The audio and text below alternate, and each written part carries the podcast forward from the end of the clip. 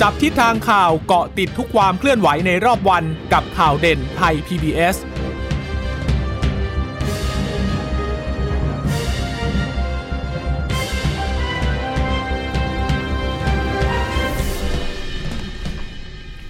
สวัสดีคุณผู้ฟังค่ะ ต้อนรับเข้าสู่ข่าวเด่นไทย PBS นะคะ พบกันเวลา 15นาฬิกาทุกวันจันทร์ถึงวันศุกร์ค่ะ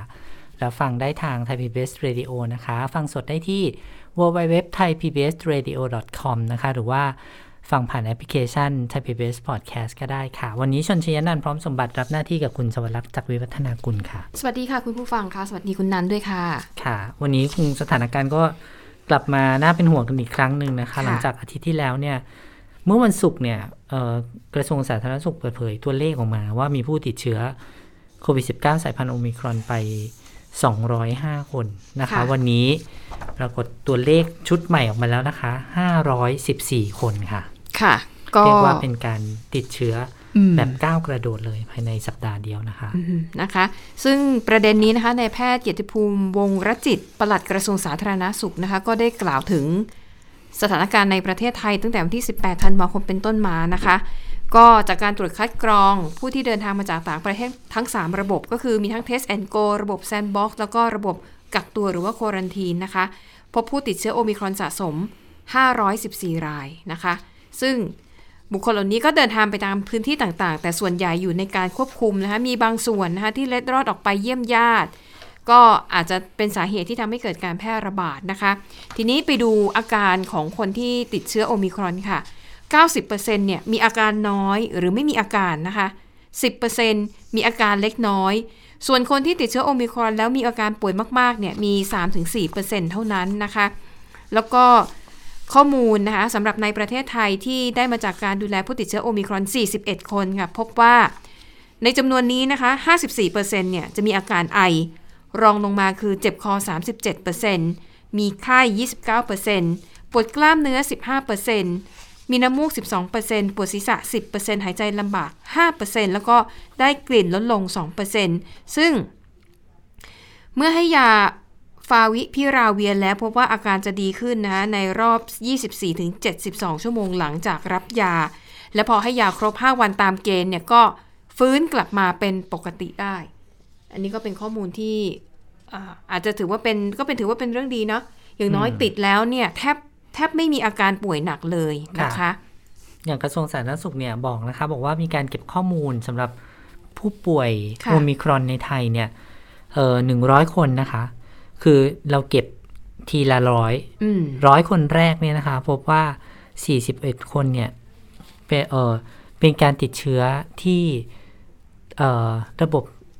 หายใจส่วนบนค่ะ เกือบทั้งหมดเลยนะคะ แล้วก็ไม่ได้มีอาการหนักอะไรอืมรองลงมาก็เป็นเจ็บคอมีไข้นะคะค่ะส่วนอาการได้กลิ่นลดลงเนี่ยพบแค่คนเดียวนะคะอืมแล้วก็ค่ะในจำนวนนี้ 100 คนพบว่ามีผู้ป่วยปอดอักเสบค่ะหรือว่าถือว่าเป็นผู้ป่วยอาการหนักเนี่ยเจ็ดคนด้วยกันนะคะอืมแต่พบว่าทั้ง 7 คนเนี่ยไม่จำเป็นต้องใช้เครื่องช่วยหายใจเลยอืมเนี่ยถืเนี่ยอถือว่าว่าเป็นใช่ถือว่าเป็นอันโชคเนี้ยดีถือว่าอันเนี้ยก็การันตีได้ส่วนหนึ่งว่าค่ะอาการ ติดเชื้อโอโอมิครอนเนี่ยไม่ได้รุนแรงเท่ากับเดลต้านะคะมไปสอดคล้องกับผลการศึกษาในหลายประเทศ แล้วคุณหมอก็ยังบอกด้วยว่าสองคนที่ใส่ท่อช่วยหายใจเนี่ย ก็ยังถือว่าอยู่ในภาวะที่เป็นผู้ป่วยอาการหนักที่ค่อนข้างติดตามอาการได้ใกล้ชิด แล้วก็ยังมีแนวโน้มการหายได้เหมือนกันนะคะ ก็อืมเดี๋ยวต้องรอดูว่าค่ะผลการศึกษาเนี้ยจะเป็นยังไงส่วนเรื่องเตียงค่ะ วันนี้คุณหมอสมศักดิ์อาคศินนะคะอธิบดีอธิบดีกรมการแพทย์ก็ยืนยันว่า เตียงเนี่ยถ้าเกิดว่าไปดูตามฉากทัศน์ที่กระทรวงสาธารณสุขให้มาว่า อาจจะเลวร้ายที่สุดเนี่ยอาจจะมีคนติดเชื้อค่ะไปแตะสามหมื่นคนต่อวันโอ้โหคุณหมอบอกว่าถ้าโอ้โหถ้าเป็นแบบนั้นค่ะระบบสาธารณสุขของเรายังพอรับมือไหวนะคะอืมเพราะว่าตอนนี้เนี่ย เรามีเตียงสำหรับผู้ป่วยสีแดง หรือว่าผู้ป่วยอาการหนักเนี่ยค่ะอยู่ประมาณ 1 0,000 เตียงค่ะ ถ้าคิดแล้ว 1 0,000 เตียงเนี่ย คุณหมอบอกว่าถ้าเจาะลงเป็นตัวเลขลึกๆนะ เราจะได้ประมาณ 800 คนต่อวันสำหรับผู้ป่วยอาการหนักนะคะ อ๋อ เพราะต่อให้ติดเชื้อ 30,000 คนต่อวัน อันนี้คือในกรณีที่ใช่ง่ายสุด แต่เมื่อคิดถึงสัดส่วนคนที่ติดเชื้อแล้วอาการหนัก สัดส่วนอ่ามัมันก็จะลด ลดลงไปอีก ใช่ คุณหมอ ไม่ใช่ก็ลยว่าเข้าโรงพยาบาลพร้อมกันทั้ง30,000ถูกคนต้อง อันนี้ไม่นับโฮมไอโซเลชันนะคะสำหรับค่ะเฉพาะผู้ป่วยอาการหนักเนี่ย คิดแล้วเนี่ย800คนต่อวันเนี่ยเอาอยู่อืมแต่ว่าคุณหมอบอกว่าถ้าเกิดว่าคิดย้อนกลับมามาค่ะถ้าเป็นผู้ป่วยที่จำเป็นต้องเข้าโรงพยาบาล มันรับได้ประมาณห้าหมื่นคนต่อวันอืมันจะแสดงว่ามันเกินศักยภาพค่ะฉากทัดที่กระทรวงสาธารณสุขประเมินมาที่สามหมื่นคนต่อวัน เพราะฉะนั้นค่ะ ถือว่าเรายังสามารถรองรับสถานการณ์โอมิครอนได้ ถ้ามีการแพร่ระบาดหลังจากนี้ค่ะค่ะ ทีนี้คุณหมอเนี่ยนะคะปลัดกระทรวงสาธารณาสุขเนี่ยก็ออกมาพูดถึงฉากทัศน์คือมีการจำลองเลยว่า เราปฏิบัติตัวแบบไหน ถึงจะถือว่าเป็นเข้าข่าย เป็นสถานการณ์ที่ดีที่สุดเป็นไปได้หรือว่าแย่ที่สุดนะคะเอาไปดูแย่ที่สุดก่อน บอกสถานการณ์แย่ที่สุดที่มันจะเกิดขึ้นเนี่ยก็คือเกิดจากการที่ประชาชนไม่ปฏิบัติตามมาตรการ universal prevention ก็คือ ไม่มีการคือกาตก ไม่มีการป้องกันตัวเองเลยนะคะไปทำกิจกรรมที่มีการรวมตัวกันเยอะๆนะคะแล้วก็สถานประกอบการก็จัดกิจกรรมโดย ไม่มีการปฏิบัติตามมาตรการเฝ้าระวังทั้งหลายทั้งแหล่นะคะเขาบอกว่าอันนี้แหละ ถ้าหากเรามีพฤติกรรมแบบนี้เนี่ยจะทำให้ประเทศไทยเข้าสู่สถานการณ์ที่แย่ที่สุดหรือว่า worst case scenario ไทยจะกลับไปสู่ช่วงที่มีการติดเชื้อมากที่สุดแล้วก็จะมีผู้เสียชีวิตจำนวนมากนะคะอะทีนี้ไปดูอีกฉาทัศน์ ฉากทัศน์หนึ่งนะคะรองลงมาก็คือ ฉากทัศน์ที่เป็นไปได้นะหรือ plausible scenario ก็คือ อัตราการแพร่เชื้อเนี่ยจะเพิ่มขึ้นในช่วงปีใหม่ อาจจะมีการเสียชีวิต 60-70 คนต่อวันนะคะ แล้วก็อาอาจจะเกิดขึ้นกรณีที่มีการฉีดวัคซีนได้ใกล้เคียงกับในช่วงเดือนพฤศจิกายนถึงธันวาคมปีนี้แหละนะคะ ก็คือ ฉีดได้ 2-3 ล้านโดสต่อสัปดาห์ อันนี้ถือว่าเป็นไปได้นะคะ และประชาชนยังคงให้ความร่วมมือในการป้องกันตัวเองอย่างดี สถานประกอบการก็ปฏิบัติตามมาตรการป้องกันเป็นอย่างดี ถ้าหากออกมาโทนนี้เนี่ย ระบบสาธารณาสุขยังสามารถรองรับได้อืมแต่ถ้าจะแบบเป็นฉากทัศน์ที่ดีที่สุดหรือว่า best case scenario ก็คือว่า อัตราการแพร่เชื้อโอมิครอนนั้นไม่สูงมาก เพราะว่าทุกฝ่าย ให้ความร่วมมือป้องกันการระบาด มีการเร่งฉีดวัคซีนให้ประชาชนทุกกลุ่ม ทั้งเข็ม 1 เข็ม 2 แล้วก็เข็มบูสเตอร์ ประชาชนเนี่ยให้ความร่วมมือเต็มที่ ลดกิจกรรมรวมกลุ่มคนจำนวนมากนะคะ สามารถควบคุมผับบาร์ได้ดีมาก อันนี้เนี่ยจะถือว่าเป็น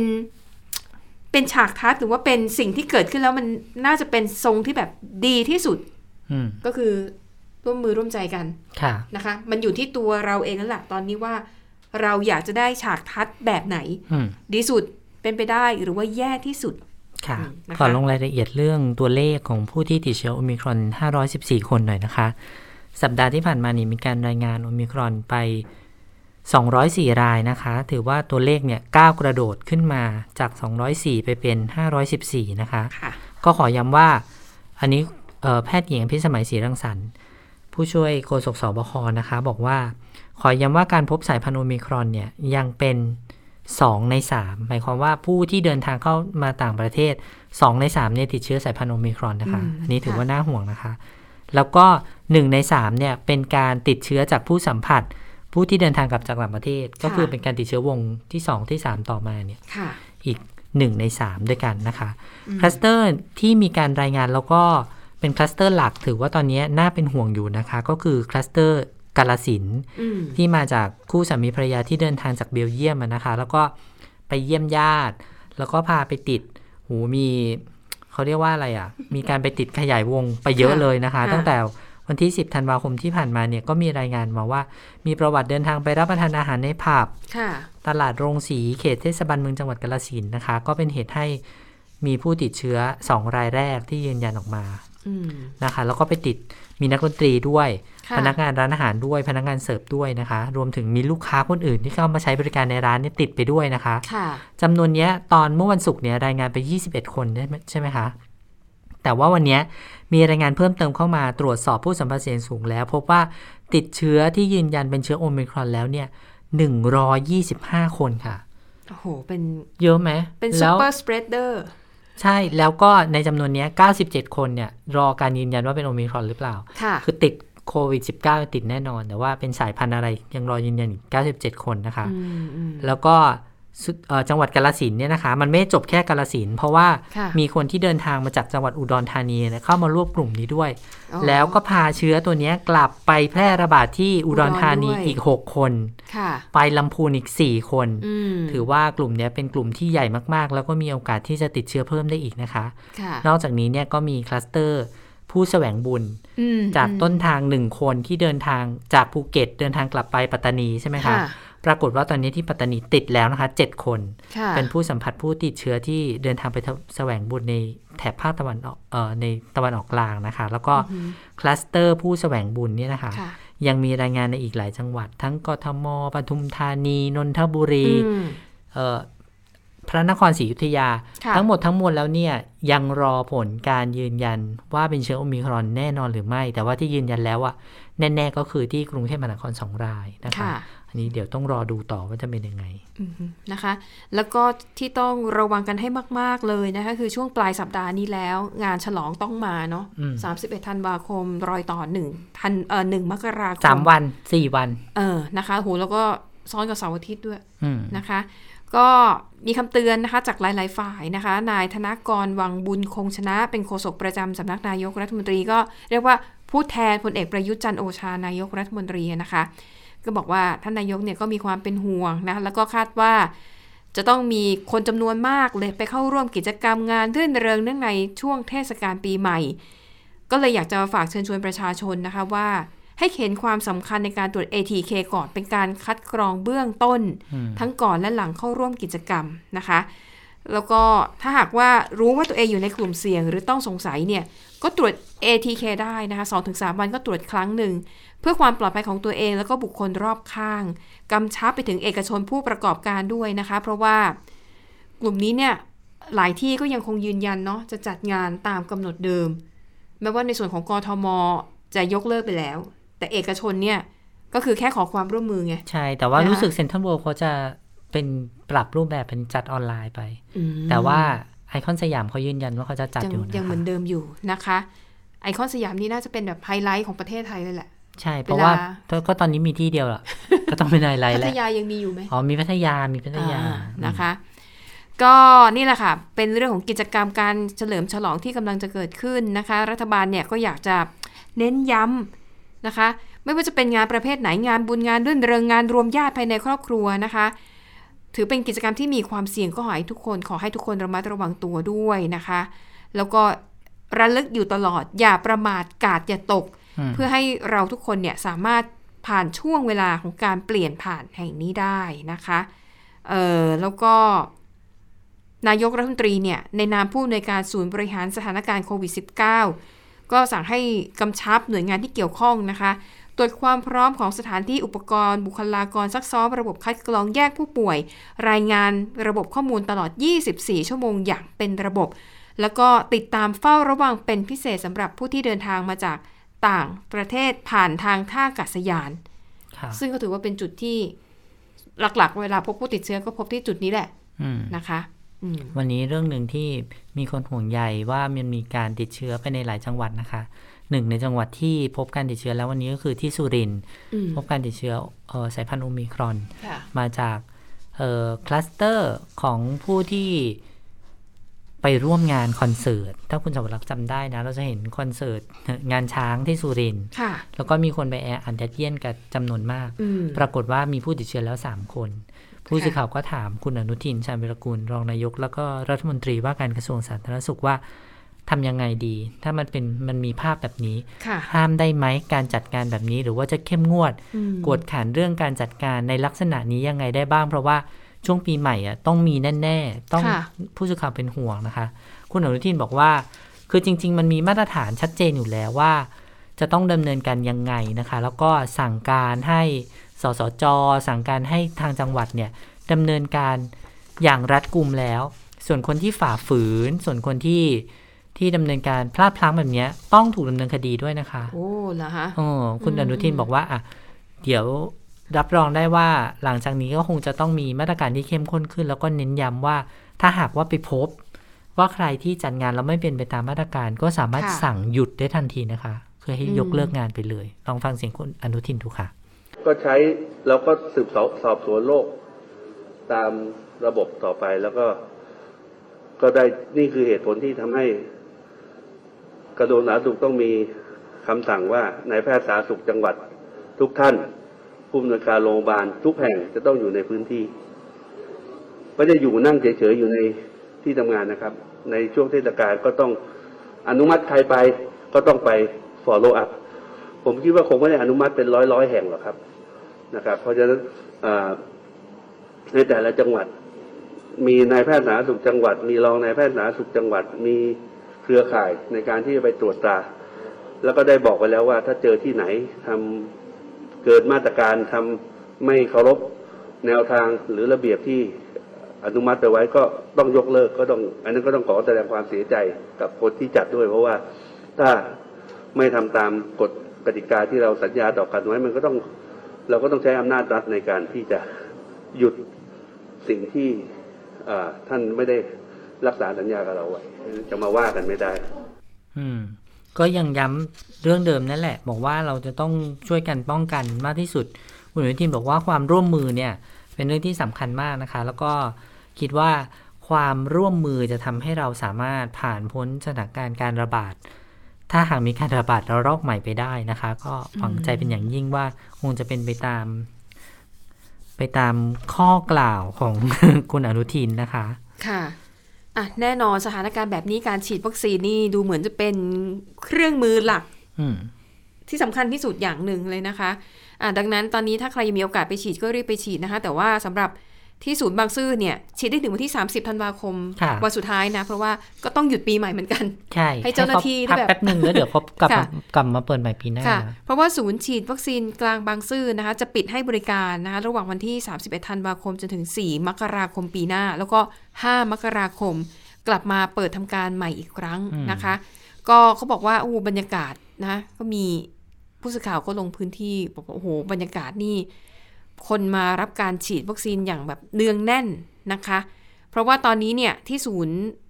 วัคซีนกลางบางซื่อเนี่ยเขาเปลี่ยนเป็น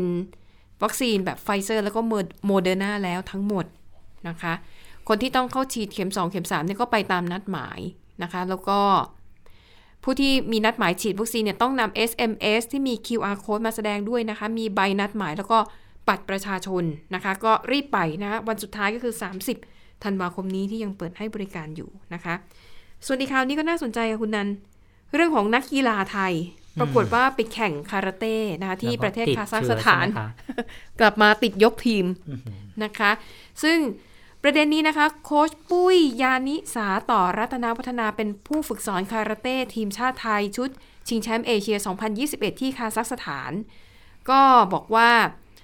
ตอนนี้นะคะ นักกีฬารวมถึงสตาฟโค้ช แล้วก็นายกสมาคมคาราเต้กีฬาคาราเต้แห่งประเทศไทย แล้วก็เลขาธิการสมาคมคนใหม่ คือ คือนายกกับเลขาธิการสมาคมเนี่ยคือไปร่วมสังเกตการณ์แล้วก็ให้นักกำลังใจนักกีฬา ปรากฏว่าตอนนี้เนี่ยก็คือทั้งหมดเนี่ยเดินทางกลับมาแล้วเพราะว่าแข่งเสร็จแล้ว ปรากฏว่าติดโควิด -19 กันหมดเลยนะคะ ตอนนี้ถูกกักตัวอยู่ที่เมืองไทยนี่แหละค่ะ แต่ว่า เออคือไม่มีใครอาการน่าเป็นห่วงนะคะ อาการที่พบส่วนใหญ่คืออาการเหมือนเป็นไข้หวัด มีบางคนค่ะลิ้นไม่รับรสนะคะแล้วก็จมูกไม่ได้กลิ่น ซึ่ง เจ้าหน้าที่เนี่ยก็ให้การดูแลรักษาตามอาการไปนะคะ ซึ่งสำหรับทีมนักคาราเต้ไทยเนี่ยคือได้รับวัคซีนครบทุกคนแล้ว ทีนี้โคชปุ้ยนะคะก็มาอธิบายเหตุผลว่าทำไม ถึงกลับมาแล้วติดยกทีมก็ต้องยอมรับว่าการบริหารจัดการของเจ้าภาพคาซัคสถานเนี่ยกับสาพันธ์คาราเต้แห่งเอเชีย มาตรการค่อนข้างค่อนข้างหละหลวม โดยเฉพาะอย่างยิ่งการคัดกรองหาเชื้อโควิดนะคะเขาบอกว่าตลอดการแข่งขันเนี่ยที่กินเวลาเกือบ 10 วัน มีตรวจ ATK แค่ครั้งเดียวคือ วันที่เดินทางไปถึงนั่นแหละ แล้วในระหว่างนั้นไม่มีตรวจอีกเลย ไม่มีการตรวจเพิ่มแล้วนะคะ ในขณะที่บรรยากาศภายในสนามแข่งขันก็แออัดอากาศไม่ถ่ายเท ห้องที่ใช้ซ้อมและวอร์มร่างกายนักกีฬาก็ค่อนข้างคับแคบ ไม่มีการเว้นระยะห่างก็เลยคาดว่า ก็น่าจะติดเชื้อมาในระหว่างการซักซ้อมการแข่งขันนั่นแหละนะคะเขาบอกว่าขณะเดียวกันนะคะก่อนเดินทางกลับไทยเนี่ยก็ถามว่าอ๋อก็มีการอนุญาตให้ทุกชาติกลับประเทศตัวเองได้อย่างง่ายดายทุกคนผ่านหมด แต่พอมาถึงเมืองไทยกลับพบเชื้อโควิดทุกคน เขาก็เลยย้อนถามไปทางนักกีฬาประเทศอื่น ที่ไปแข่งที่คาซัคสถานเหมือนกัน ก็ได้คำตอบว่าติดเหมือนกัน คือทุกประเทศอะที่ไปแข่งที่คาซัคสถานนะ ญี่ปุ่นคูเวตนี่เขาบอกว่าติดยกทีมเหมือนทีมชาติไทยเลยนะคะ ซึ่งตอนนี้เนี่ยของนักกีฬาไทยกำลังตรวจสอบอยู่ว่า เป็นสายพันธุ์โอมิครอนหรือไม่ แต่สำหรับอาการตอนนี้ยังไม่มีใครน่าเป็นห่วงนะคะ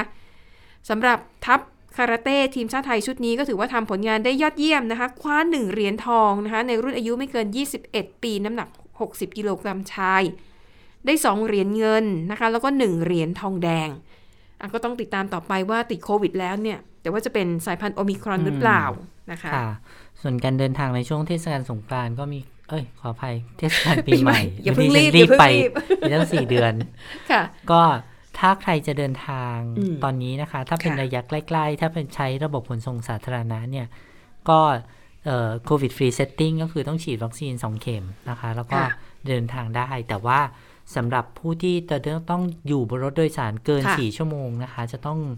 ตรวจ ATK ด้วยอืมคุณหมอโอภาสการย์กวินพงศ์อธิบดีกรมควบคุมโรคก็บอกว่าอาจจะทำให้ยุ่งยากนิดนึง แต่ว่าก็เป็นมาตรการที่จำเป็นนะคะ ที่จะต้องเฝ้าระวัง แล้วก็ยังเน้นย้ำด้วยว่า ต้องปฏิบัติตามมาตรการ COVID Free Setting อย่างเคร่งครัด โดยเฉพาะสถานที่เสี่ยงระบบปิด อย่างเช่นร้านอาหาร ห้องที่เป็นห้องปรับอากาศที่แออัดนะคะ พนักงานจะต้องฉีดวัคซีนให้ครบถ้วน รวมถึงสุ่มตรวจ ATK เป็นระยะอืมแล้วก็คัดกรองลูกค้าให้เว้นระยะห่าง ซึ่งที่ผ่านมาพบว่าการดำเนินการทำได้ดี แต่ว่ายังค่ะพบหลายร้านที่ย่อหย่อนไปบ้างนะคะ เช่นไม่ได้ตรวจสอบการฉีดวัคซีนของพนักงานใหม่ ซึ่งหากมีความแออัดก็จะต้อง ใช้ระบบจองคิวค่ะแนะนำลูกค้าให้ปฏิบัติตามมาตรการทำความเข้าใจกับลูกค้านะคะ คุณหมอบอกว่าสัญญาณที่ได้รับเรื่องของการระบาดขณะนี้ แม้ว่าโอมิครอนเนี่ยจะรุนแรง ดูเหมือนน้อยกว่าเดลต้าเพื่อความไม่ประมาทเนื่องจากยังมีผู้ที่เดินทางมาจากต่างประเทศแล้วก็ติดเชื้อเข้ามา แม้ว่าจะมีมาตรการคัดกรองแล้ว ตรวจสอบวัคซีนแล้วตรวจ RT-PCR แล้ว ตรวจหาเชื้อก่อนเดินทางเข้ามา ตรวจแล้วก็ต้องตรวจอีกก็ยังพบว่ามีการเดินทางเข้ามา การเดินทางเข้ามาอืมก็ยังมีผู้ติดเชื้อกลับเข้ามาด้วยนะคะค่ะคุณหมอก็เลยบอกว่าตรงนี้ต้องตระหนักมาก ๆ โดยเฉพาะอย่างยิ่งในช่วงเทศกาลที่มีคนเดินทางไปจากต่างจังหวัด มีการดื่มสุรา หลายครั้งเนี่ยร้านอาหารระบบปิดหรือว่าบาร์ที่เปลี่ยนเป็นร้านอาหารค่ะขอย้ำว่าเป็นร้านอาหาร ก็ปรับตัวไงให้เข้ากับสถานการณ์อืมอืมมันเปลี่ยนชื่อเฉยๆอะดิฉันว่าค่ะเออแล้วก็เอ่อทำให้เกิดคลัสเตอร์ที่ค่ะเราเห็นรวมถึงกิจกรรมอื่น ๆ ด้วย ความร่วมมือของประชาชนในช่วงเฉลิมฉลองเทศกาลอย่างเงี้ยก็ขอให้ยึดหลักวูกาค่ะเอ่อ V ก็คือวัคซีนนะคะ U ก็คือ Universal Prevention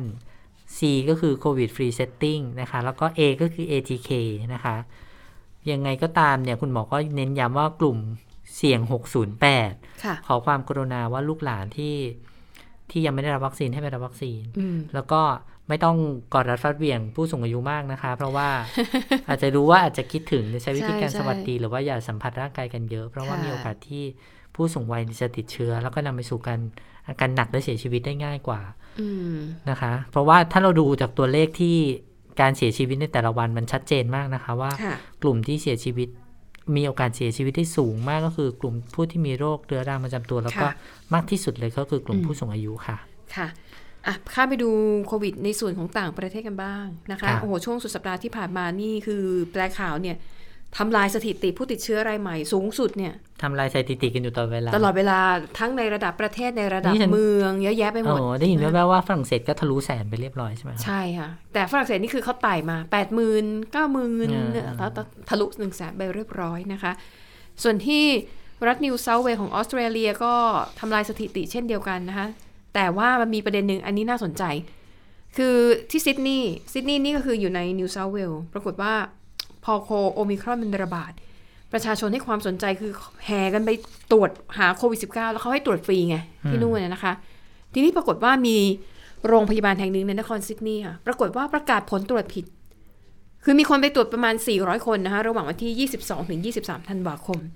แล้วก็ทางโรงพยาบาลเนี่ยคือ พอผลตรวจออกมาก็แจ้งไปว่า อ่า ผลของคุณเป็นนกาทีฟก็คือไม่ติด อืมปรากฏว่าตรวจสอบไปมาผิดใช่ที่ฉันนึกถึงมงกุฎนางงามจักรวาลขึ้นมาทันทีเลย อาจจะดูไม่เกี่ยวกันค่ะแต่ว่าจากไม่ได้มง อันนี้ได้มงกันหมดทุกคนเลยนะคะ400 คนติดหมดเลยค่ะโหเขาก็รีบประกาศแจ้งข่าวเลยนะคะ คือประเด็นคือว่าเดี๋ยวคนที่ติดแล้วเข้าใจว่าตัวเองไม่ติด ก็จะพาไปแพร่ระบาดกับเออคนอื่น ใช่นะคะ อันเนี้ยคือมันก็เลยสะท้อนให้เห็นว่า บางทีพอคนแบบแห่กันมาฉีดเยอะๆเนี่ย บางทีเจ้าหน้าที่มันคนน่ะมนุษย์น่ะมันก็มีโอกาสผิดพลาดได้นะคะก็เลยเป็นเป็นข่าวที่ก็ดีเหมือนกันแหละรีบแจ้งพลาดแล้วก็รีบแจ้งรีบแก้ไขให้มันถูกต้องนะคะ ซึ่งตอนนี้เขากำลังตั้งคณะกรรมการสอบสวนอยู่ว่าสาเหตุของความผิดพลาดเนี่ยมันเกิดจากอะไรดิฉันเชื่อว่าต้องถูกวิพากษ์วิจารณ์หนักๆมากนะคะ อาจจะเห็นใจเจ้าหน้าที่ไหมช่วงนี้อาจจะทำงานกันแบบ ไม่ได้หลับไม่ได้นอนงานหนักก็เลยเบลอๆนิดนึงอืมอืมนะคะ แล้วก็อันนี้มันก็ส่งผลถึงสายการบินด้วยค่ะเขาบอกว่าในช่วงสุดสัปดาห์ที่ผ่านมาเนี่ยมันตรงกับช่วงคริสต์มาสแล้วก็สำหรับประเทศที่เขานับถือศาสนาคริสต์เป็นหลักเนี่ยนะคะ การเดินทางกลับไปพบ ครอบครัวนี่ถือเป็นเรื่องสำคัญเรื่องใหญ่มาก แต่ประเด็นคือว่าโควิด -19 เนี่ยแหละค่ะมันส่งผลกระทบทำให้ นักบินลูกเรือเนี่ยติดเชื้อ คนที่ไม่ติดเชื้อเนี่ย ก็จะไปเจอกฎที่ต้องกักตัวหรือเป็นกลุ่มเสี่ยงอืมอย่างอย่างเช่นเพื่อนร่วมงานติดเชื้อ แล้วคุณมาสายการบินเดียวกัน คุณต้องกักตัว เขาบอกว่าเหตุการณ์แบบนี้อะค่ะทำให้ในช่วงสุดสัปดาห์ที่ผ่านมานะคะ สายการบินแบบทั่วโลกอะถูกยกเลิกเที่ยวบินไปประมาณ 8,300 เที่ยวบินนะคะ เออเขาบอกว่าสายการบินที่ได้รับผลกระทบหนักที่สุดเนี่ยมันอยู่ในสหรัฐอเมริกาแล้วก็ในจีนนะคะเอ่อ มันมีเว็บไซต์นะคะ ที่เขาเรียกว่าเกาะติดติดตามสถานการณ์การบินของแต่ละประเทศค่ะเขาพบว่าสายการบินของจีนเนี่ยถูกยกเลิกมากที่สุดโดยเฉพาะอย่างยิ่ง เที่ยวบินที่เดินทางเข้าออกเมืองซีอานเพราะว่าซีอานของจีนตอนนี้เขาปิดทั้งเมืองเลยนะคะ เพราะว่าเขาไปพบผู้ติดเชื้อที่นั่น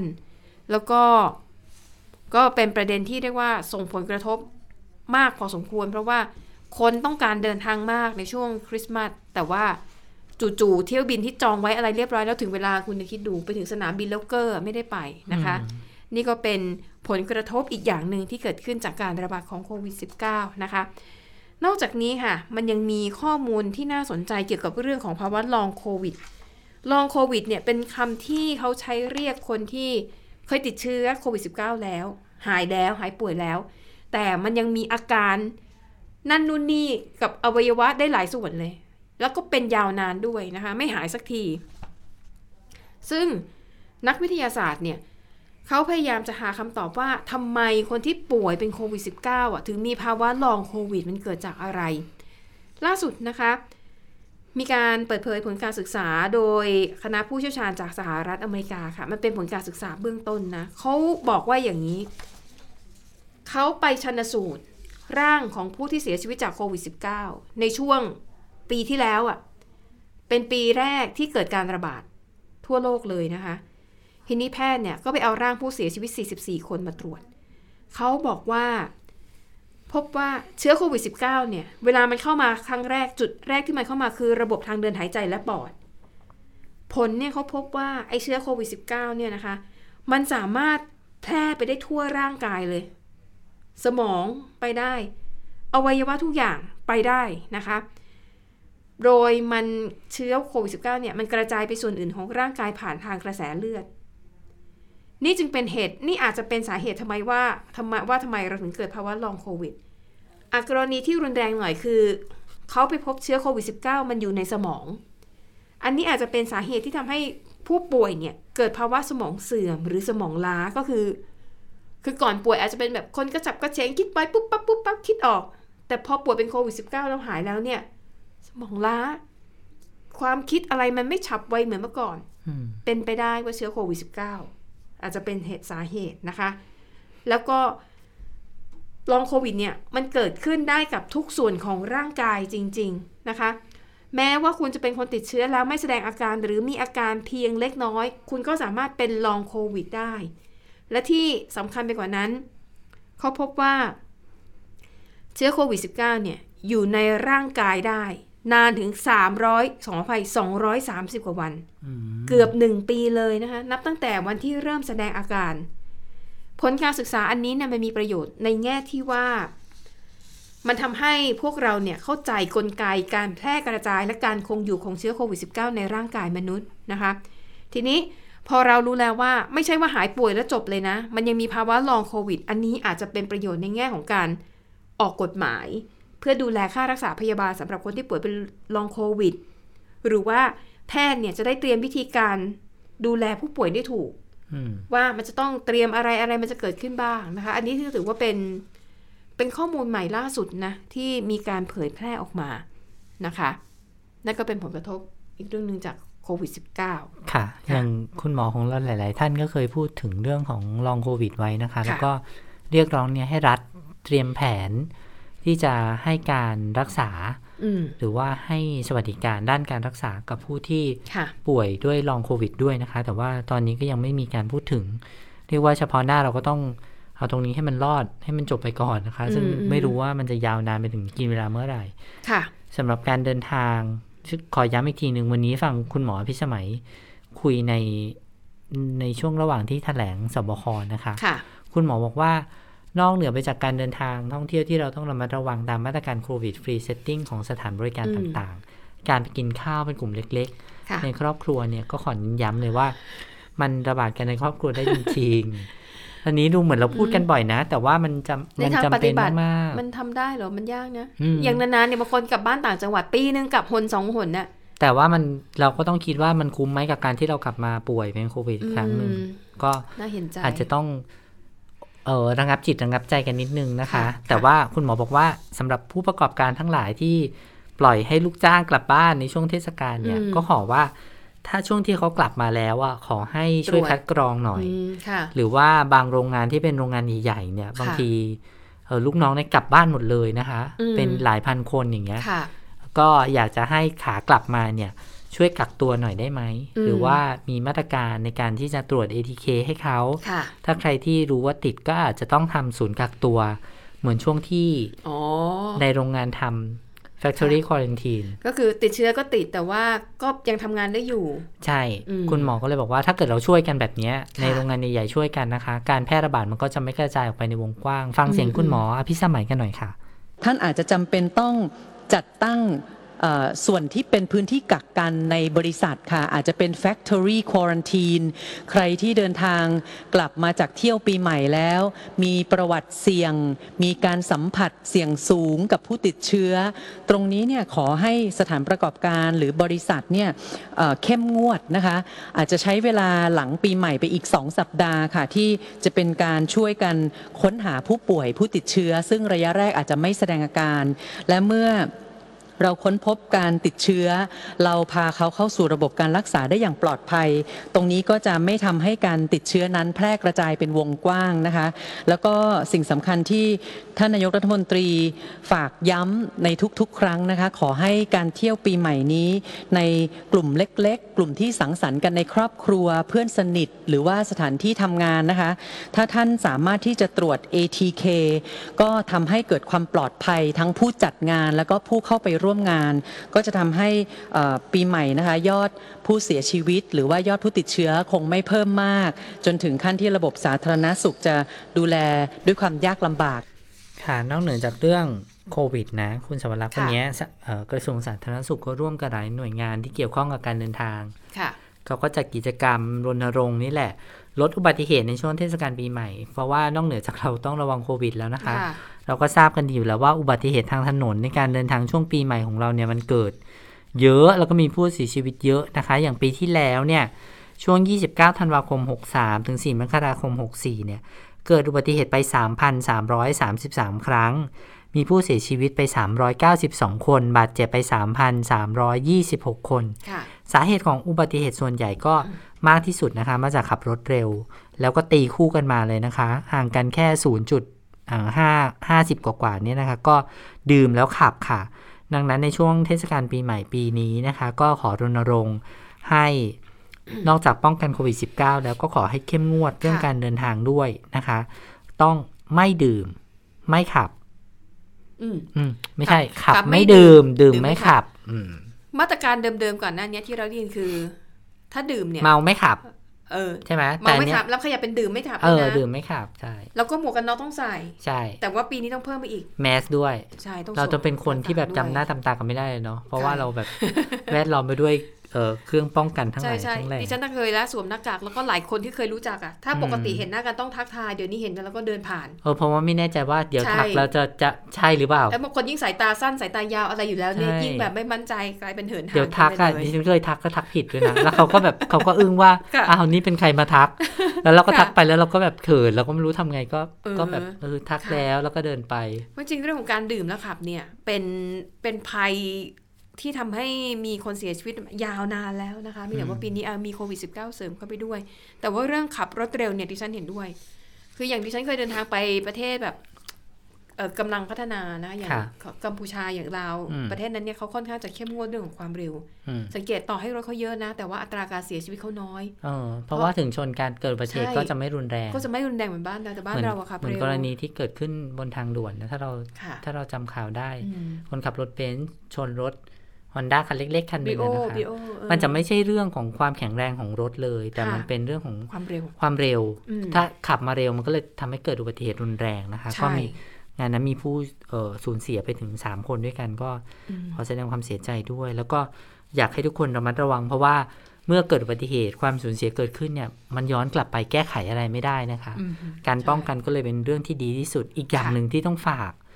เน้นย้ำเลยคือง่วงด้วยนะคะคุณสวรักษ์ง่วงก็ต้องไม่ขับ ใช่ ง่วงต้องพัก และดิฉันเนี่ยเคยเหมือนกันเคยพยายามจะแบบฝืนเนี่ยอยากไปต่างจังหวัดแล้ววูก็บไหมพยายามวูบไหมมีวูบแต่ดิฉันจะบอกเลยว่าไอ้ป้ายที่มันอยู่ตรงริมทางเป็นระยะระยะ ง่วงแล้วขับ ง่วงแล้วพักช่วยได้ไหมช่วยได้เออพอเราผ่านแล้วก็ เออ ง่วงแล้วก็พักสิอะไรอย่างเงี้ยเออพอมันอ่านบ่อยๆเข้าอะสุดท้ายก็แวะเข้าปั๊มแล้วก็งีบ แต่สังเกตไหมค่ะพอเราเข้าปั๊บมุกมันจะไม่ง่วง ใช่มันต่อให้หลับเป็นอะไรมันก็ไม่ได้หลับสนิทแต่เหมือนกับ ได้พักสายตานิดนึใช่งแต่อย่างน้อยได้พักบ้างดื่มน้ำล้างหน้านะคะใช่อาจจะช่วยได้บ้างค่ะนะคะ แล้วก็อย่าขับเร็วมากอือฮึอันนี้ก็จะช่วยให้เราแบบรอดพ้นจากอุบัติเหตุได้แบบดีมากเลยใช่แล้วก็เราเห็นนอกเหนือไปจากเอ่อค่ะปัจจัยเรื่องของของความรุนแรงของอืมการใช้ความเร็วเนี่ยนะคะ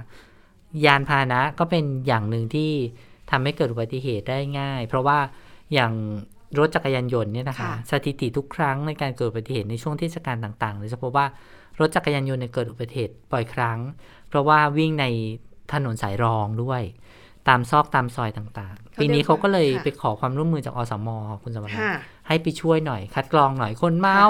ทั้งหลายโอ้โห ขี่ไปใกล้ๆนี่เอง ไป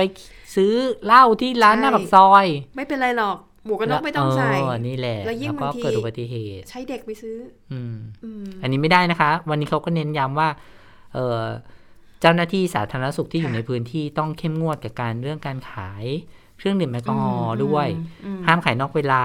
ค่ะห้ามขายผิดสถานที่ค่ะนะคะ แล้วก็ห้ามขายให้กับเด็กอายุต่ำกว่า 20 ปีด้วยอืมอันนี้เน้นย้ำกันค่ะน้องๆก็อย่าเพิ่งรีบดื่ม เนาะโตหน่อย แล้วก็ดื่มตามสมควรอะไปดูอันนี้กันบ้างฉายานะคะ ของนักการเมืองซึ่งปีที่แล้วเนี่ยไม่มีอืมดิฉันจำได้เพราะว่าปีที่แล้วเหมือนกับมันมีสถานการณ์โควิดด้วย แล้วก็แบบบรรยากาศก็ไม่ค่อยดีอะแล้วก็อืมเหมือนแบบนายกขอไว้ไหมว่าเออก็ปีนี้ไม่มีอะไรก็อย่าไปนั่นเลยอะปีนี้มาแล้วนะคะมาแล้วฉยเพราะว่านักการเมืองแล้วก็ฉายาเนี่ยเขาจะออกให้กับเอ่อรัฐบาลที่เป็นรัฐบาลที่มาจากการเลือกตั้งค่ะคุณสวรักษ์ ก่อนหน้านี้ที่ไม่ออก เพราะว่าเป็นรัฐบาลที่มาจากรัฐประหารปีเขาจะข้าม ปีที่แล้วก็มาจากการเลือกตั้งไม่ใช่เหรอ ก็มีเอ่อทำเนียบมีนะคะ แต่สภาไม่มี อ๋อฮะใช่ แล้วแต่อืมนักข่าวแต่ละที่ด้วย แหมและฉายาปีนี้ก็แสบๆดิฉัน ถ้าเป็นคนที่ได้รับตั้งฉายาแบบนี้คงจะรู้สึกทีเดียวแหละ อะ ไปดูฉายาแรก ฉายาสภาผู้แทนราษฎรเขาบอกว่าชื่อสภาอับปางค่ะอืมอันนี้แบบแรงนะ เหตุผลก็เพราะว่า ตลอดปี 2564 เนี่ยนะคะ ประสบปัญหาสภาล่มบ่อยครั้ง จนกลายเป็นความซ้ำซากก็คือสภาอับปาง ส่วนฉายาของวุฒิสภาค่ะ ผู้เท่าเฝ้ามรดกวงเล็บคอสชอืมอันนี้นี่ดิฉันมีตัวอย่างของสองค่ะท่านวันนี้นักข่าวไปเจอไม้ถามมา คุณหญิงอืมหมอพรทิพย์ค่ะโรจนสุนันท์ก็เป็นสวหลายสมัยอยู่นะคะค่ะแล้วก็คุณวันชัยอืมเอ่อสววันชัยค่ะอาจารย์วันชัยนี่แหละ ก็ไปถามเหมือนกัน ทั้งสองท่านน่ะแบ่งรับแบ่งสู้อืนะมอืมอ่าฟังคุณหญิงหมอก่อนค่ะ คุณหญิงหมอพรทิพย์ค่ะค่ะ เอาคำฉายาก่อนนะเอ่อเขาก็ว่าไม่ผิดนะ แต่ว่าตัวหมอไม่ใช่ เพราะว่าหมอไม่ได้เป็นสนชแล้วก็ไม่ได้เป็นคอสช แล้วแต่ว่าเป็นหนึ่งในสิ่งที่เขาอาจจะเรียกผู้เท่านะ แต่ถ้าจะมองจริงแล้วก็คือเป็นผู้ที่เมื่อมีโอกาสทุกครั้งจะพยายามทำสิ่งที่ดีที่สุด เพราะฉะนั้นสิ่งที่เราต้องการทำเนี่ยเป็นเรื่องกระบวนการยุติธรรมที่ดีขึ้นทุกขั้นตอน ตอบไม่ได้ว่าสภาจะทำอะไรให้มันดีขึ้นได้ แต่ว่าด้วยตัวเองอะจะทำทุกวิถีทาง เพราะว่าในวิถีการมาธิการเนี่ยมันมันยาก เพราะว่ามันเป็นไปตามฉายาที่เขาตั้งนะคะเพราะฉะนั้นก็อย่าไปเหมาเข่ง แต่ตัวเองถูกเขาว่าไปก็ไม่ได้สนใจคือ เราก็ทำหน้าที่ของเราให้ดีที่สุดเพราะเวลามันเหลือน้อยอืมก็แบ่งรับแบ่งสู้นะ เหมือนบางส่วนไม่เหมือนบางส่วน ใช่ แต่ว่าอย่างคุณวันชัยอะแกบอกค่ะนะ บอกว่า เขาพูดมาแล้วเราจะแก้ยังไงอืมแกบอกว่าถ้าเขาพูดแล้วเป็นจริงมันต้องแก้นะอืมเพราะว่าเวลาตอนนี้สิ่งที่แกพูดเหมือนกับคุณหญิงหมอก็คือว่า ตอนเนี้ยเวลาของสวเหลือน้อยแล้วอืมอืมอีกสองปีกว่าค่ะดิฉันว่าไม่น้อยนะคะ ตั้งสองปีเนี่ยนะคะ ก็คุณชัยบอกว่าอะไรที่ผิดพลาดและเป็นข้อที่ทวงติงถูกสะกิดแบบเนี้ย ก็ต้องแก้ไขค่ะ ฟังเสียงสววันชัยค่ะ เป็นเสียงสะท้อนของประชาชนนะ ที่เขามอง คนทำหน้าที่ ว่าคุณเนี่ยได้ทำงานให้กับเขาหรือเปล่า ผมว่าเราคงไม่ไปตำหนิ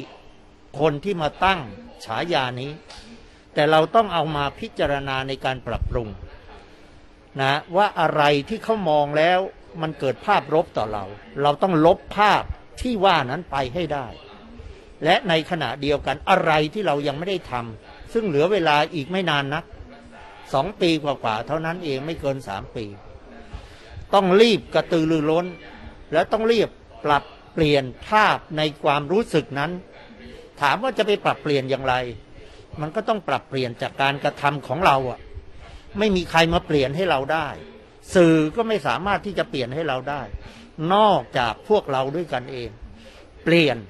เพราะนั้นเวลาตลอดที่ผ่านมาสองปีนั้นเนี่ย คงเป็นเสียงสะท้อนของสื่อมวลชนมาอย่างน้อยเนี่ยสองปีแล้ว เป็นภาพลบทั้งสิ้น อันนี้อันนี้ฝั่งรัฐสภานะคุณสวรักษ์อืมแต่มีฝั่งทำเนียบด้วยนะค่ะฝั่งรัฐสภาว่าแสบแล้วใช่ไหมผู้สื่อข่าวรัฐสภาอืมฝั่งทำเนียบดีนว่าโหร้อนแรง อย่างฉายารัฐบาลค่อยฉายารัฐบาลว่า ยื้อยุด อืมยุดประยุทธ์ ใช่อ๋อเหรอจริงเหรอเขาบอกว่าภาพของรัฐบาลที่ยื้อแย่งกันเอง ในส่วนค่ะของอำนาจแล้วก็ตำแหน่งโดยไม่สนใจประชาชน และการเดินหน้าประเทศ ถูกมองว่าเป็นเรื่องผลประโยชน์ส่วนตัวมากกว่าส่วนรวมค่ะและก็มองว่าการดำรงอยู่ของพลเอกประยุทธ์ในฐานะผู้นำรัฐบาลเนี่ยเป็นประโยชน์มากกว่าก็เลยต้องทำทุกอย่างเพื่อยื้อให้พลเอกประยุทธ์เนี่ยอยู่ต่อไป ไม่ว่าจะมีการชุมนุมขับไล่สายส่งยังไงก็ตามอืมใครไม่อยู่แต่ประยุทธ์อยู่ ค่ะอืมนี่ฉายารัฐบาลนะอืมมีอีกนะคุณสวรักษ์ ฉายาของท่านนายกรัฐมนตรี ค่ะชำรุดยุดโทรมชำรุดไม่ใช่สุดโทรมยุดโทรมยุดโทรมเขาบอกว่าการบริหารราชการแผ่นดินถือได้ว่าพลเอกประยุทธ์เนี่ยเป็นผู้ที่รับบทบาทหนักที่สุดในปีนี้ค่ะถูกมองว่าล้มเหลว ไม่ว่าจะเป็นการแก้ปัญหาโควิด กระตุ้นเศรษฐกิจบริหารราชการหรือแม้แต่เรื่องของการเมืองค่ะก็ถูกโจมตีรอดบ้าน แม้ว่าพลเอกประยุทธ์ยังอยู่ในตำแหน่งแต่ก็สุดโทรมเสื่อมสภาพ ไม่ว่าจะเป็นร่างกายหรือจิตใจก็ตามค่ะ ส่วนคู่หูอือฮึพี่ชายสุดที่รักของพลเอกค่ะประยุทธ์พลเอกประวิตรวงษ์สุวรรณได้ฉายาว่ารองช้ำค่ะ เขาบอกว่าตลอดทั้งปีที่ผ่านมาเนี่ยพี่ใหญ่ในตระกูลสามปออย่างพลเอกประวิตยค่ะรองนายกรัฐมนตรีเนี่ยอืมประสบกับเรื่องช้ำๆเจ็บๆช้ำๆมาโดยตลอดอืมหลายสถานการณ์เนี่ยก็ตกเป็นรอง ไม่ว่าค่ะจะเป็นเรื่องของงานการเมืองโดยเฉพาะปัญหาภายในพรรคพลังประชารัฐค่ะที่เกิดความแตกแยกอย่างหนักสะเทือนถึง พี่น้องอีกสองป.ต้องสั่นคลอนไปด้วยอืมสามป. forever ซ้ายก็น้องรักขวาก็ลูกน้องที่รักค่ะหากใจใครไม่ได้สุดท้ายก็ต้องยอมแบกความเจ็บช้ำเอาไว้คนเดียวค่ะอื้อหือ ส่วนอีกท่านหนึ่งที่โหต้องต้องพูดต้องถูกพูดถึงแน่ค่ะๆก็คือคุณอนุทินชาญวีรกูลนะคะค่ะว้ากซีนค่ะ โอ้ไม่ใช่วัคนะคะว้ากซีน คนคิดนี่เก่งจริง ๆ เลย เขาล้อมาจากคำว่าวัคซีนนั่นแหละค่ะภาพที่ผู้คนชกต่อยกันยื้อแย่งวัคซีน บุคลากรค่ะทางการแพทย์ดาหน้าออกมาเรียกร้องหาวัคซีนในมาเอ็นเอค่ะ ผู้คนเนี่ยก็ทั้งว้ากโวย แล้วก็เหวี่ยงอืมตำหนิการจัดหาและให้บริการวัคซีนที่ถูกเลื่อนไปไม่มีกำหนด เพราะว่าค่ะวัคซีนไม่มาตามนัดค่ะไม่ว่าคุณอนุทินจะชี้แจงยังไงก็ตาม กระแสตอบรับโดยเฉพาะในโซเชียลมีเดียอืมไม่มีคำว่ารักษาน้ำใจหรือเห็นถึงความพยายามในการแก้ปัญหาในภาวะวิกฤต จนคุณอนุทินเนี่ยต้องออกมาตอบโต้อย่างดุเดือดผ่านสื่อโซเชียลมีเดียทุกครั้งที่มีโอกาสแต่พอวันนี้ไปถามค่ะค่ะผู้สื่อข่าวไปถามคุณอนุทินเออคุณอนุทินบอกว่าพอใจนะ เหรอ พอใจเพราะว่ามันมีคำว่าวัคซีนไง วัคซีนก็คือวัคซีนนี่แหละ ฟังคุณอนุทินหน่อยค่ะ ดีครับมีจะมีคำว่าวัคซีนมาก ๆ จะวัคซีนหรือวัคซีน หรือวัคซีนเต็มแขนนะครับ ก็เป็นสิ่งที่ถ้าไปเข้าหูพี่น้องประชาชนที่ยังไม่ได้รับเข็มสามก็รีบวัคซีนมา เข็มสามนะถ้ายิ่งไม่ได้รับเข็มหนึ่งส่วนใหญ่ตอนนี้ก็คือจะเป็นผู้สูงอายุนะครับ ผู้ที่มีเอ่อ ผู้ที่ดูแลตัวเองไม่ค่อยได้ ก็ขอให้ลูกหลานนะครับ คนที่ใกล้ชิดรีบนำมารับวัคซีนนี้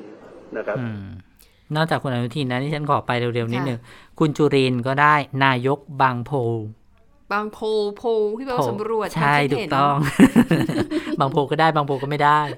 คุณสุพัฒนาพงษ์พันธ์มีชาวนะคะ รองนายกรัฐมนตรีด้านเศรษฐกิจ แล้วก็ค่ะรัฐมนตรีว่าการกระทรวงพลังงาน มหาเฉยโฟดีค่ะ อืมทำไมอะ คือช้าไปหมดทำอะไรก็ช้าถือแก้วกาแฟชิวๆมอบนโยบายเหมือนกับบรรยายธรรมค่ะโดยเฉพาะนโยนโยบาย 4D ท่องจนเป็นคาถาติดปากก็เลยได้รับฉายานี้ไปนะคะอ่าส่วนคุณสุชาติชมกลิ่นค่ะดิฉันว่าอันเนี้ยตรงมากเลย คุณสุชาติชมเก่งค่ะ เพราะว่าทุกครั้งที่แกพูดพูดถึงนโยบายอะไรก็ตามเนี่ยแกจะขึ้นต้นด้วยค่ะท่านนายกรัฐมนตรีและท่านรองนายกรัฐมนตรีประวิตรอืมวงษ์สุวรรณเสมอนะคะอืมก็เลยได้ฉายานี้ไปค่ะส่วนคุณศักดิ์สยามบอกว่า สายขมนมชมพูแต่ทำไมอะถ้าใครจำได้ก็คือตอนนั้นน่ะที่มีข่าวว่าแกไปเที่ยวค่ะอ๋อ สถานบันเทิงจำได้แล้วแกบอกว่าแกไม่ได้เออดื่มเหล้านะแกดื่มนมเออแกดื่มนมชมพูแกชอบดื่มนมชมพูอ๋อค่ะก็เลยถูกแซวส่วนสายขมเนี่ยน่าจะมาค่ะจากเรื่องของกัญชานะคะ เป็นนโยบายอืมของของทางพรรคเขาอืมส่วนคุณพิพัฒน์รัชกิจประการได้ฉายาว่าดีลล่มระดับโลกอืมคงไม่ต้องพูดนะคะค่ะลิซ่าแบ็คพิงไม่มาก็เพราะว่า คุณคุณพิพัฒน์นี่แหละนะคะอืมแล้วก็วาทะแห่งปีเดี๋ยวให้คุณสวรักษ์เล่าวาทะแห่ค่ะงปีมีอะไรบ้าโอ้งอันนี้เป็นวาทะแห่งปีมาจากคุณอนุทินชาญวีรกูลนะคะก็คือรองนายกรัฐมนตรีและรัฐมนตรีสาธารณสุข วัคซีนเต็มแขนอืมโอ้อันเนี้ยพูดมาแล้วเห็นภาพเลยก็คือ คือคำนี้เนี่ยมาจากการอภิปรายไม่ไว้วางใจเมื่อเดือนกุมภาพันธ์นะคะที่ผ่านมาเนี่ยคือคุณอนุทินน่ะพูดในสภานะคะบอกว่าไตรมาสสามเนี่ยวัคซีนแอสตราเซเนกา แอสตราเซเนกาที่ผลิตในประเทศอยู่เต็มโรงพยาบาลแล้วครับ อยู่เต็มแขนพี่น้องคนไทยหมดแล้ว มันเห็นภาพแล้วคำเนี้ยแล้วก็เพราะว่าปรากฏวาดการ์ตูนล้อเลียนเอาเข็มแบบเออวัคซีนปักเต็มแขนอะไรอย่างเงี้ยเพราะปรากฏว่าพอค่ะพอที่พูดไว้ไม่มาตามนัดละสิใช่เพราะแม้พว่าอกรกฎามันขาดหมดเลยแอสตราเซเนกาแม้จะผลิตในไทย แต่ว่าบริษัทที่เขาผลิตเนี่ยเขาทำสัญญาต้องส่งออกไปให้กับลูกค้าอืมไม่ใช่ว่าจะต้องแบบให้คนไทยเป็นอันดับแรกอะไรอย่างเงี้ยนะคะ แล้วก็ ตำแหน่งคนดีสีสภา เขาบอกว่าตำแหน่งนี้ยกเลิก ไม่มี ถาวร เพราะว่านานหลายปีแล้วสื่อมวลชนประจำรัฐสภาไม่ได้มอบตำแหน่งคนดีสีสภาให้กับสมาชิกรัฐสภาคนใดอืมเพราะว่านั่นแหละความขัดแย้งทางการเมือง แล้วก็ไม่พบว่ามีสมาชิกรัฐสภาคนใด ที่จะเป็นแบบอย่างที่ดีในการทำหน้าที่ฝ่ายบัญญัติอืมโอ้โหแสบเหมือนกันนะแสบเหมือนกันนะพอฟังแบบนี้นะอะอันนี้หนึ่งคุณคุณชวนหลีกภัยนะคะ ฉายา คุณชวนหลีกภัยเนี่ยเป็นประธานสภาผู้แทนราษฎรฉายาดีนะ ถือว่าดี ชวนพลังท่อม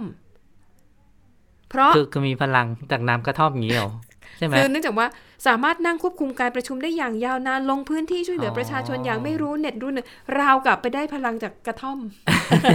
ดิฉันคิดว่าน่าจะมาเนี่ยน่าจะเป็นที่มาของฉายานี้ ก็แสบๆคันๆดีอืมเนอะส่วนวาทะติดปากนายกรัฐมนตรีก็ค่ะติดโผเขาด้วยนะคะนะค่ะจ๊ะจ้าจ้านะจ๊ะ เป็นคำพูดติดปากของท่านพลเอกประยุทธ์นี่แหละ ก็แม้ค่ะจะเป็นคำสามัญทั่วไป แต่ว่ากลายเป็นคำไม่ธรรมดาไป เพราะว่าทุกครั้งที่ออกจากปากนายกอะ มันก็มีทั้งมีแบบอารมณ์หลายแบบอะ คุณสมรักษ์ก็ใช่อาจจะเคยได้ยินเนาะค่ะเอาเข้าใจกันไหมล่ะนะจ๊ะอืมเออก็เหมือนจะทำให้สถานการณ์มันดูเบาบางลงหน่อยเวลาที่ท่านโมโหนะ แต่ก็มันไม่แต่มันจะเบาจริงเหรอเออบางท่านก็บจัองกหวะว่าคนกำลังเดือดร้อนอะไรอย่างเงี้ยแล้วท่านก็มาเออนะจ๊ะนะจ๊ะคนบางก็ท่านก็รู้สึกว่าเออมันไม่เหมาะที่จะพูดในบางสค่ะถานการณ์ใช่ไหมคะค่ะก็ถูกวิพากษ์วิจารณ์มาสมควรค่ะอ่าไปดูเรื่องอะไรต่อดีไปไหนกันดีดิฉันว่าไปเรื่องการเมืองกันนิดนึงนะคะ การเมืองก็เรื่องของการเตรียมการเลือกตั้งซ่อมทั้งหลายรวมถึงเอ่อเตรียม เตรียมการสมัครผู้ว่ากทมด้วยค่ะนะคะ ก็อย่างพรรคเพื่อไทยเนี่ยเขาเตรียมเคาะแคนดิเดตผู้สมัครเลือกตั้งซ่อมสสเขตหลักสีแล้วนะคะค่ะก็ก่อนหน้านี้เนี่ยก็พรรคต่างๆ ก็เปิดตัวอย่างก้าวไกลเขาเปิดอืมตัวคุณเพชรกรุณพลใช่ไหมใช่ค่ะ ปรากฏว่าวันเนี้ยคุณคุณสนธิยาชื่อในท่านโอ้ยไม่ใช่ชื่อแทนที่ทำขอไปเขาเป็นนามสกุคุลณสนธิยาสวัสดีไม่ใช่ค่ะ เป็นอดีตเอ่อที่ปรึกษากรรมาธิการกฎค่ะหมายค่ะ เป็นนักร้องนั่นแหละ ที่เราเห็นกันบ่อยๆอ่าเพราะว่าแกอ่าชอบไปร้องหลายๆค่ะเรื่อง ปรากฏว่าวันนี้แกไปที่บชนนะ แล้วแกอืมก็ยื่นหนังสือถึงตำรวจอะให้ตำรวจอะ ตรวจสอบสิ่งที่ปรากฏในโพสต์ที่ใช้ชื่อว่าเพชรกรุณพลหน่อยค่ะว่าโพสต์แบบนี้มันหมายความว่ายังไง เนื้อหาประมาณว่า ไม่ต้องไปแขวนรูป ติดผนังไว้ให้กราบอะไรประมาณอุ๊ยนี้นะคะ ก็คุณสนธิยาก็เลยบอกว่าตรวจสอบหน่อยได้ไหมว่าเขาโพสต์แบบนี้เขาเป็นคนอืมโพสต์เองหรือเปล่ามหรือว่ามีใครมาแฮ็กของเขาไปโพสต์หรือเปล่าอะไรอย่างเงี้ยนะอืคะมเขาบอกว่าเขาอ้างว่าเขาทำเนี่ยไม่ได้ดิสเครดิตคุณเพชรนะ แต่ว่าเขาทำในฐานะที่เขาอยากปกป้องสถาบันอืมแต่ไม่ได้แจ้งความดำเนินคดีนะคะ เพราะว่าในลักษณะแบบเนี้ยมันยังไม่เข้าสู่ฐานความผิดที่ชัดค่ะเจนก็ไปยื่นให้ตรวจสอบก็อืมเดี๋ยวรอดูว่าตำรวจจะว่ายังไงตำรวจก็ ก็ก็รับเรื่องไว้ คุณเพชรตั้งแต่เปิดตัวนี่ก็ก็เจอแรงต้านเยอะเหมือนกันอืมนะคะ ก็มีบางคนออกมาโพสต์ในใน Twitter ใน Facebook อะไรแบบนี้ประมาณว่า คุณเป็นใครอะไม่ไม่คนในพื้นที่ไม่รู้จักเลยแล้วคุณเพชรก็มาตอบโต้นะเขาก็บอกว่าเขาเป็นคนหลักสีนี่แหละใช่ไหมอยู่มา19ปียังไม่พออีกเหรอครับเอออะไรอย่างเงี้ยอ๋อเขาเป็นคนแถวนี้เหมือนกันอืมแต่ว่าอย่างค่ะอย่างเพื่อไทยเนี่ยนะคะ ก็ต้องถือว่า เป็นพื้นที่สำคัญของค่ะทางพรรคเพื่อไทยเหมือนกัน เพราะว่าคราวที่แล้วเนี่ยก็ได้อันดับสองไปค่ะรองจากคุณศิระไปไม่กี่คะแนนหลักพันเท่านั้นเองนะคะอืมก็วันนี้เพื่อไทยก็เตรียมที่จะเคาะรายชื่อออกมาแล้วนะคะค่ะก็การดำเนินการก็มีการสรรหาผู้สมัครตามที่อืมกฎหมายกำหนดนะคะ คณะกรรมการสรรหาของพรรคเพื่อไทยก็ออกประกาศเพื่อให้สมาชิกเนี่ยเข้ารับการสรรหา ให้แสดงเจตจำนงเพื่อเข้ารับการสรรหา หรือว่าเสนอชื่อสมาชิกเข้ารับการสรรหาตั้งแต่วันที่ 26-28 ธันวาคมค่ะนะคะ ก็บอกว่าจะทำให้เป็นไปตามขั้นตอนตามกฎหมายนะคะอืมแล้วก็คณะกรรมการเนี่ยก็นัดประชุมกันเพื่อพิจารณาในวันที่ 29 ธันวาคมค่ะเวลา 13 นาฬิกา แล้วก็จะประชุมกรรมการบริหารพักต่อในช่วงบ่าย เบื้องต้นเนี่ยก็เห็นว่าคุณสุรชาติเทียนทองอืมเป็นผู้ที่มีความเหมาะสมนะคะ ก็ทำงานอย่างตั้งใจจริงมาตลอดคุณสุรชาติเนี่ยถ้าเกิดคนที่อยู่ในพื้นที่หลักสีก็อาจจะรู้จักค่ะคุณสุรชาติ เพราะว่า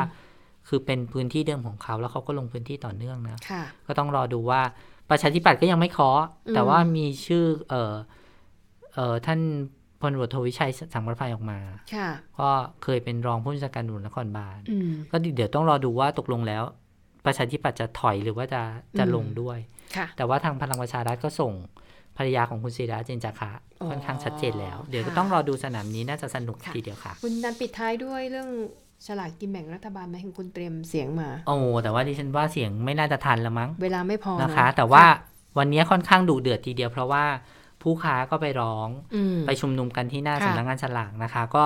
เรียกร้องว่า เออที่ที่สำนักงานฉลากแถลงก่อนหน้านี้ว่าจะโละอืมเอ่อการลงทะเบียนใหม่ทั้งหมดอะค่ะมัน มันไม่เป็นธรรมกับเขา เพราะว่าเขาค่ะในฐานะผู้ค้าเดิมเนี่ยค่ะเขาจะถูกโละไปด้วยค่ะแต่ว่าทางสำนักงานสลากบอกว่า ก็เราจะเปิดรับใหม่ไงสองแสนจากเดิมเนี่ยมีแสนห้าอืมขยายไปอีกตั้ง เยอะทำไมจะไม่ได้ แต่เขาบอกว่าสัดส่วนของคนที่จะมาลงใหม่อะเขาเชื่อว่าเป็นสองล้าน โอ้โห เพราะฉะนั้นแล้วมัแย่งกันอีกโอกาสที่เขาจะหลุดค่ะมันมีสูงเขาวันนี้เขาก็เลยมา มาอืมร้องกันนะคะ เหมือนกับให้คงสิทธิ์รายเดิมไว้ แล้วใช่รายใหม่จะเพิ่มเข้ามาก็ว่ากันไปเออก็เดี๋ยวต้องรอดูว่าสำนักงานสลากจะเอายังไงกันแน่นะคะ ค่ะอะ แล้วก็นี่ก็คือทั้งหมดนี้นะคะค่ะ ทั้งหมดข่าวเป็นทั้งหมดนี้เป็นข่าวเด่นทพีเบสที่เราอัปเดตกันในวันนี้นะคะ ส่วนวันค่ะพรุ่งนี้เดี๋ยวเรากลับมาพบกันใหม่เวลา 15 นาฬิกา เป็นประจำทุกวันจันทร์ถึงวันศุกร์นะคะ วันนี้เราสองคนและทีมงานลาไปก่อน สวัสดีค่ะ สวัสดีค่ะ